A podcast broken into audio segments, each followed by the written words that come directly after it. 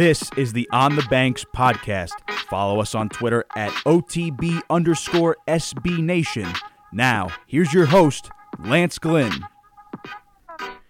Hello, everyone. I am, of course, your host, Lance Glynn, and this is episode 38 of the On the Banks podcast.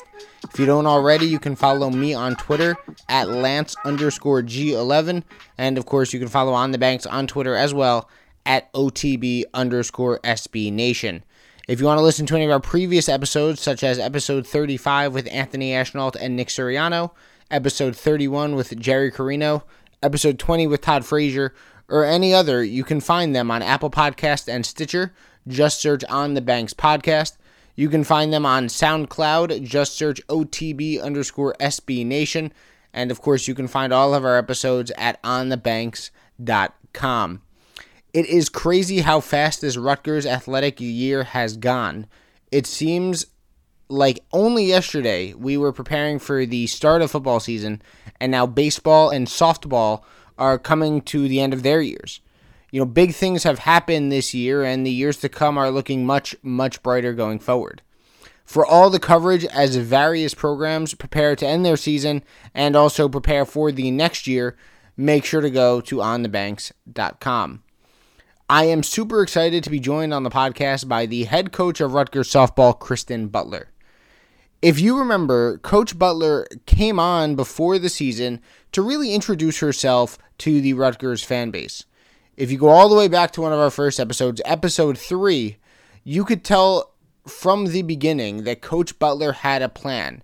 She had the results at Toledo to back up her plan, and she had the confidence that she could get this program turned around. We thought it would take a few years, as any rebuilding program does. We certainly did not expect this kind of success for the softball program this early in her tenure. With three games to go, Rutgers sits at 26 and 22. They have clinched their first over 500 regular season since 2015, have already clinched their first Big Ten tournament appearance for the first time in three years, and have tons of momentum going into the final games and into Bloomington for the tournament in about a week. They currently sit in sixth place. They have three games to go against Michigan State, and they are so close to locking up that number six seed. You know, we talk so much football and basketball. We speak with so many famous alumni. The Olympic sports, a lot of times on not only my, my podcast, but a lot of podcasts, they don't always get their due. You know, I've tried by having many of the Olympic sport coaches on Meredith Civico, Joe Litterio, uh, Kristen Butler twice, Jim McElderry, the new soccer coach. I have tried to give these teams the credit that they deserve. And I've tried to allow you fans to hear from the coaches and allow the coaches to really introduce themselves to the fans. It's only year one under Coach Butler, and this softball team, it's vastly exceeded what many thought they can do it's crazy that in year one, all the success has already come their way. They've transformed from underdogs to favorites in less than a season. And now they have their sights set on bigger things. They have their sights set on doing damage in the postseason. Time to talk to the coaches. Here's your host, Lance Glynn. In her first season on the bank, she has led the Rutgers softball program to its first 25 win season since 2015, with further opportunities to increase that total. After beating Indiana on April 28th, the Scarlet Knights moved into sixth place in the Big Ten with three conference games to play, and Rutgers clinched a spot in the Big Ten tournament for the first time in three years. I am now pleased to be joined for the second time on the podcast by the head coach of Rutgers softball, Kristen Butler. Coach, glad to have you back on again. Thanks so much for giving me some of your time. Thank you so much. Excited to be on again. So, coach, let's just look at the big picture, right? You obviously came here when you were hired months ago to rebuild, right? This team went 33 and 68 over the last two seasons. Now, I'm not sure, you know, how much time you expected it to take, but the fact is, coming in, it seemed like this team had a long way to go to get to relevancy in the Big Ten. You know, you've kind of thrown that narrative this season to the side, however, in your first year. You're sixth right now in the Big Ten. You know, uh, you'll achieve the program's first winning season since 2015. You clinched the Big Ten tournament bid. Yes, this team had talent entering the year, but how has this team been as successful as they have been so far? You know, they've accomplished a great deal in just your first season on the banks. Why has this team been uh, been so successful so early in your tenure here? Well, I you know I can only accredit uh, the team and my coaching staff. Um, you know the athletes from day one uh, showed such enthusiasm and willingness to work and have given me everything that I've asked of them. Um, again, I, I, believe I believe their talent uh, was kind of unexpected. You know, uh, what they had on paper last year wasn't their ability, and so when I when we started in the fall, I was very surprised with uh, their abilities that uh, it, it, just wasn't showing on paper from last year. So we really just went to work and, and tried to figure out how do we translate that um, to winning.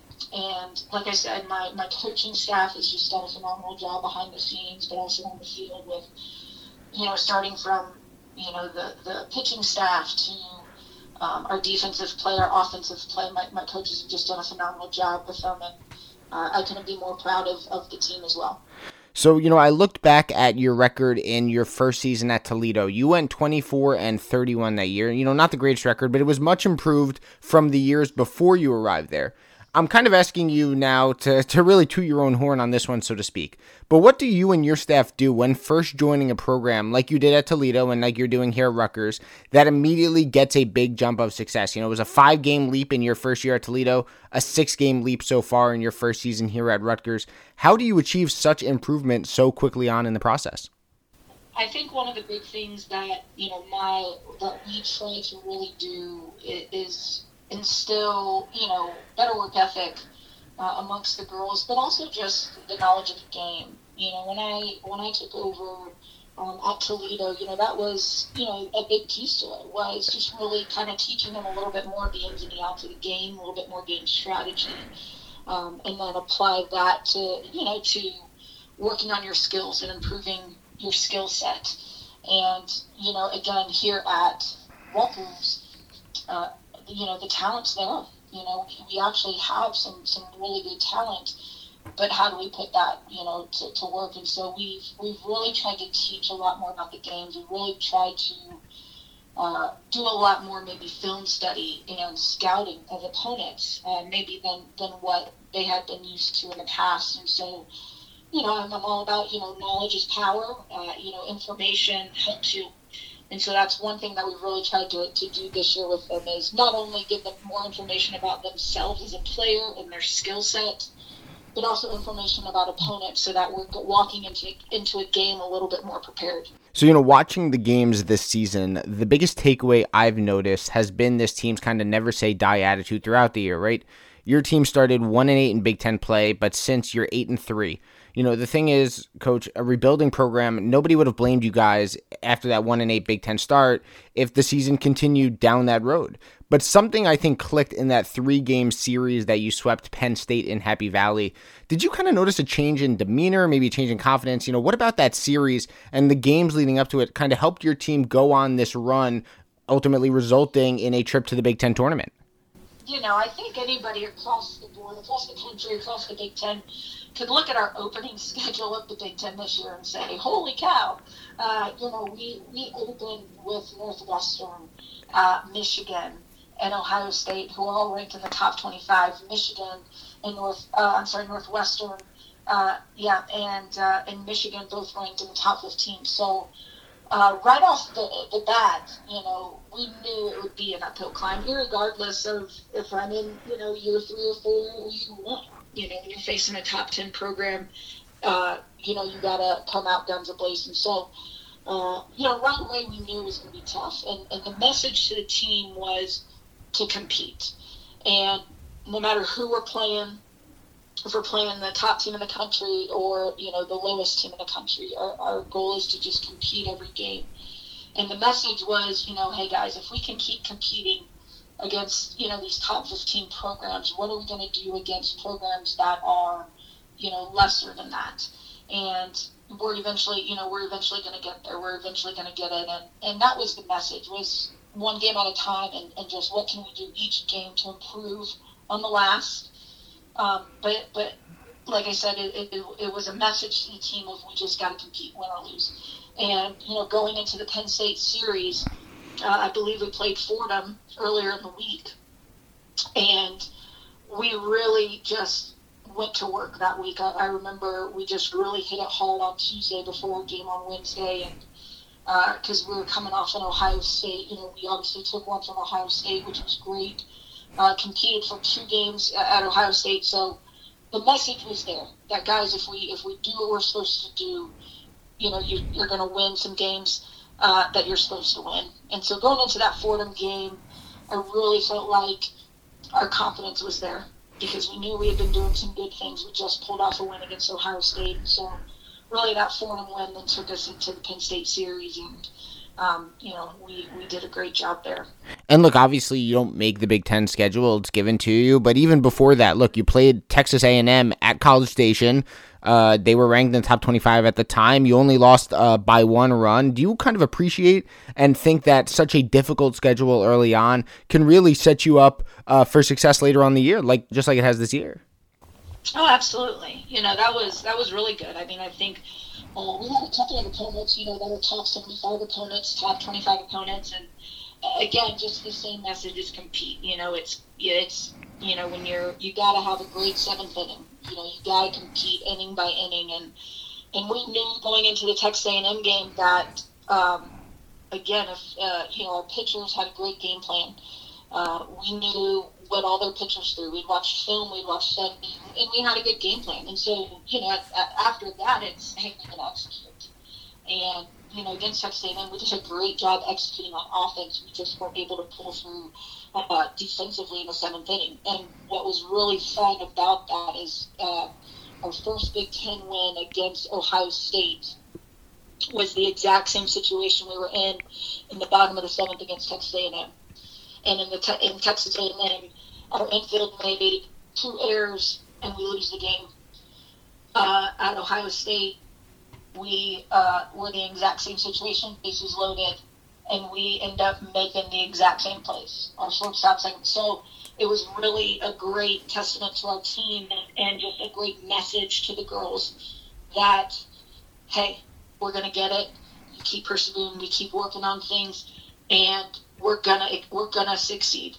And that's you know so it was the exact same situation at, at Ohio State that won us our first conference win. So I think that's really kind of when it started to click for the team you, when you sat down with your staff before the season and really evaluated this team, you looked at what each player brings on and off the field, what their strengths and weaknesses were.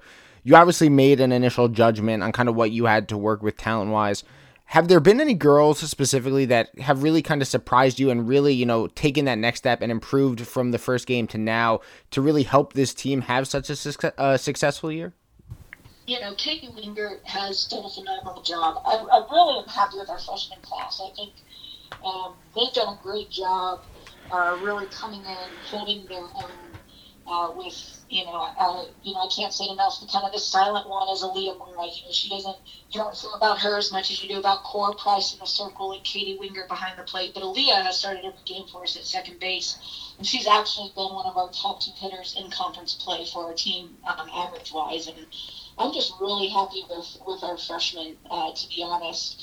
Um, you know, and outside of that, I, I just really, you know, Jess Hughes has just done a phenomenal job for us at the top of the order. She's a senior. Um, we knew uh, that Jess was going to be returning as a top player. Uh, but what Jess has really done this year is her fielding percentage has just increased a ton. Uh, she's made, I think, almost less than half of the errors she made last year at shortstop and her batting average has increased, and her power numbers have almost doubled since last year. So she's just really done a great job for us at the top of the order. And then the, the other one I could say is, you know, Anissa Iliopoulos. Um, again, I think her she's gotten almost 100 points higher than what she did last year. She's just truly, truly been, I would say, a true utility player this year. I think we've put her on you know, in, in, about four or five different positions across the field at some point or another throughout the season. And uh, day in day out she hits for us no matter where she is on the field. So those are the ones that I that I've really just you know I think have kind of stepped out of their shell and just have really improved even from day one in the season till now. And you know, you brought up Jess Hughes. She's at the top of your lineup. You brought her up for fielding. Looking at her hitting wise, you know, a 456 on base percentage. She scored over 40 runs this year, stolen over 20 bases. You know, she has even shown at times some pop to her bat. I think she has like seven or eight home runs. She seems to get on base basically every time she comes to the plate and really has shown to be a real threat, of course, when she gets onto base. What does her presence leading off do for the rest of that lineup? And how, as a senior, has she really helped to jumpstart not only the offense, but the team as a whole this year, especially during this very successful uh, stretch, the last 11 or 12 games? Well, you know, I, I really think, you know, she's the a team. And, you know, and Jess and I talked about this all the time. You know, there's different kinds, kinds of leaders uh, on a team. You know, you got your vocal leaders, you got, you know, your your leaders by, by actions and just their work ethic. But for me, Jess is Jess is our emotional leader, and what I mean by that is, you know, her, her speed, the top of the order. When she gets a hit, her enthusiasm, her excitement, um, even if she doesn't get a hit, the way she comes back in the dugout and talks to our team and fires them up, um, and just communicating them with what she saw um, defense, you know, she's the loudest one in the middle of the infield, um, talking to our pitchers and things. So I've, what I've been excited with her is she's just really been our emotional leader this year for us, and uh, is really kind of one of the heartbeats to this team. And you know you have Katie Wingert as well. She's towards the top of the Big Ten in home runs runs with 15. You know leads your team by a wide margin. You certainly know what the home run ball can do for a team. You hit 17 back in 2006, and like you as well, Katie balances the rotation behind the plate. How much have you seen her grow and improve this year and really develop as your team's best power hitter and, and as your team's leader behind the plate? She's done a great job. You know, I, I think Katie has all the tools uh, to be a phenomenal player. And what I've seen out of Katie this year is just her maturity, her willingness to grow, her willingness to work. Uh, you know, she's I've said this before, but you know, she's a cage rat. She she's in the cages at night working on her swing, and and uh, you know, she takes pride in throwing runners out. You know, not letting runners steal on her. Um, and we've really worked on it and, and worked on different things. And so, what I can appreciate about Katie is, you know, her her individual skill set is what makes a top player. So, you know, I think the most important aspect of this turnaround has been the improved pitching and overall defense. You look at the last 11 conference games for your team, as I mentioned, a streak which you've gone 8 and 3. You know, you've given up 3 runs or less 8 times. And the fact is, you're able to keep the opponent off the board and your offense has been able to get enough across to win. How happy have you been with your pitching staff and ultimately the defense behind them over the last uh, half month?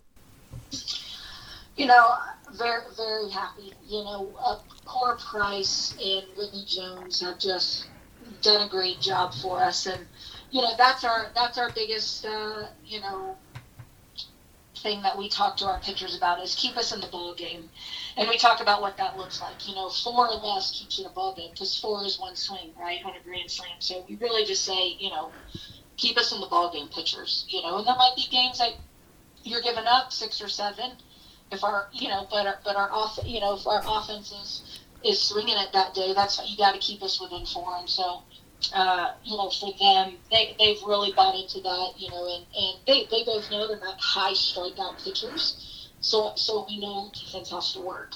Um, our defense and they've just worked hard for them I mean we've had so many just diving plays and um, turning double plays and, and like and behind the plate throwing runners out trying to steal. Our defense has just done a phenomenal job for our pitchers, and they're giving us a chance, and, and that's what we ask out of pitchers is. Give us a chance to play for you, keep us in a ball game, and, you know, I would say for the most part, they're doing a great job of that. You know, there's a common cliche that coaches learn during the season just as much as the players do. You know, you came from a different conference at Toledo.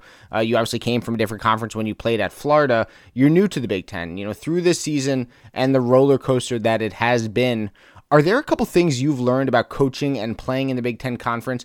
You know, things that maybe only come with experience per se, uh, per se things that uh, you can't really prepare for prior to the season? Sure. I mean, the Big Ten is is so competitive. Um, you know, you, as you look at the schedule, uh, one through fourteen, uh, good teams. You know, all twenty plus one teams. Um, everybody has at least one solid pitcher uh, that you really got to prepare for. That's going to give you fits, and uh, you know that's coming from you know maybe the conference I was at previous. Um, you know, that maybe always wasn't the case, but the biggest thing I could say also is in the Big Ten, you know, just they're very athletic. You know, very athletic. All the players. You know, they wouldn't be here if they weren't. So. Uh, you, you got to work for your win. you're not going to get you're not going to get a very many handouts, and so you really got to work for your win, and you can't take one game for granted. And um, you know, there's not uh, those throwaway games or, or kind of those midweek games that you can just kind of you know put some kids in there. Uh, you got to really work for it, and uh, you know the coaches amongst the Big Ten have just been you know they've it's it's one of those things they've been wonderful to the new person, which is me, to the to the new girl. But you know, when you get on the field, you're on the field and your competitors, and it's a great message because you know that's obviously what we're asking our, girls to do is to compete. And so it's it has definitely been fun. It's been uh, exciting. You know, we got a great team in Michigan State uh, come to town this weekend. It'll be senior weekend for us. Um, you know, and, and we got a tough road. We, we got to, you know, we can't look to the Big Ten tournament yet, but we still got, we still got uh, LIU Brooklyn tomorrow, and then we've got Michigan State this weekend. So uh, we still got business to take care of. Coach, a couple more before I let you go. You know, looking back at the goals and expectations that were set by people outside the program before the season, they've obviously changed as the year has progressed. You know, they've risen as they should.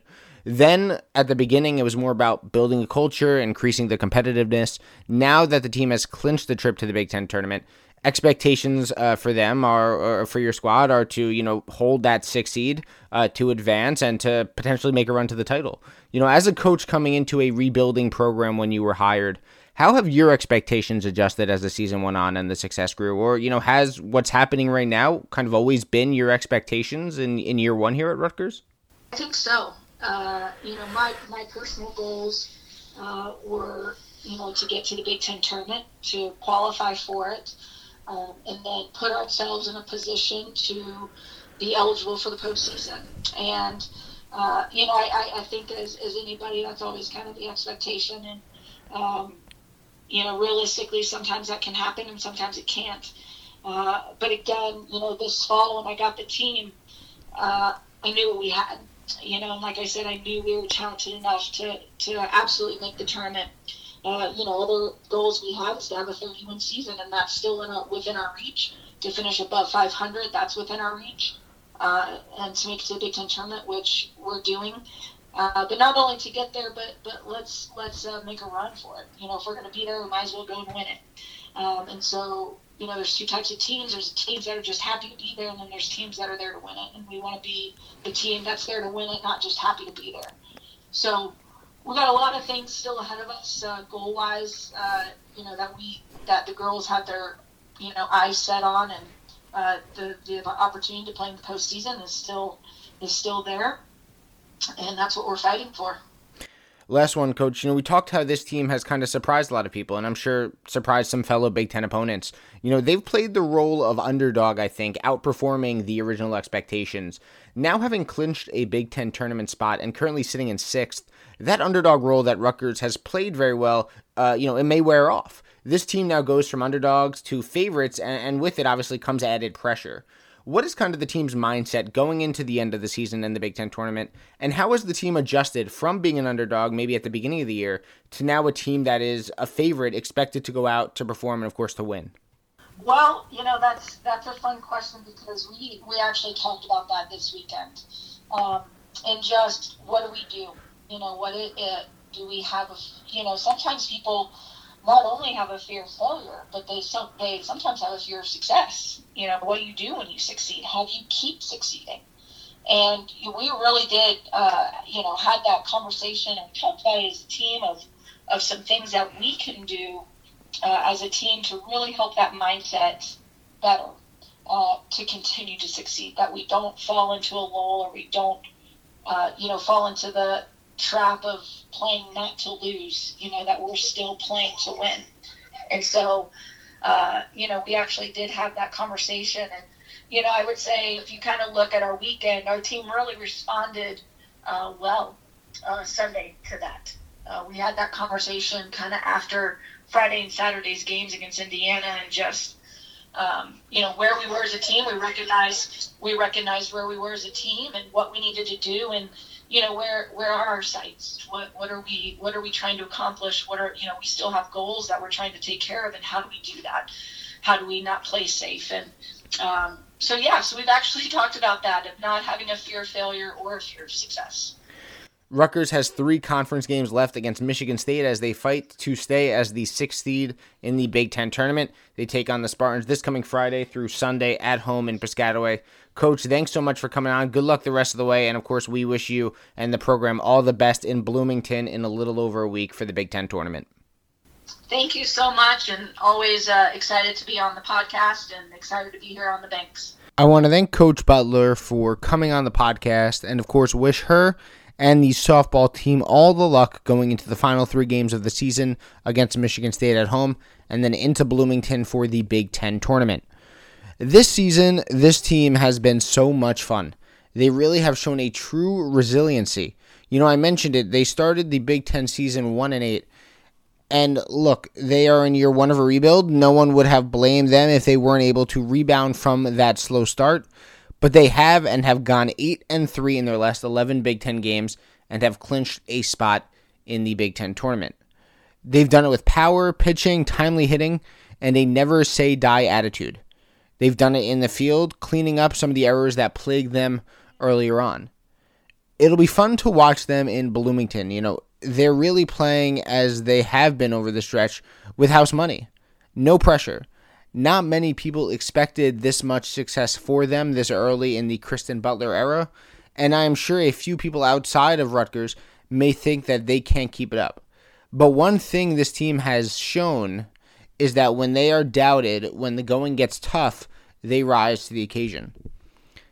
I think they have the potential to really make a run in Bloomington.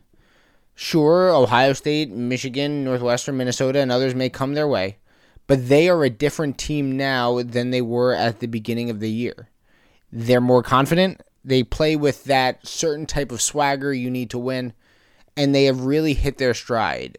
They've established themselves as the season has gone on as a team that can really compete and do damage in the Big Ten. Follow On the Banks on Twitter at OTB underscore SB Nation and subscribe to us on Apple Podcasts. Just search On the Banks Podcast.